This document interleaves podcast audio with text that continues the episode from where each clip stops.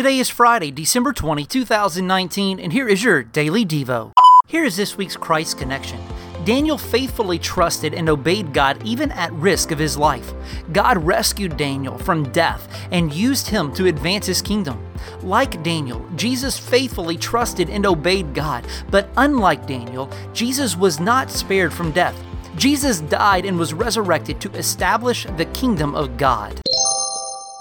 Have you given your life to Jesus? If not, please do so today. It is the greatest decision you could ever make.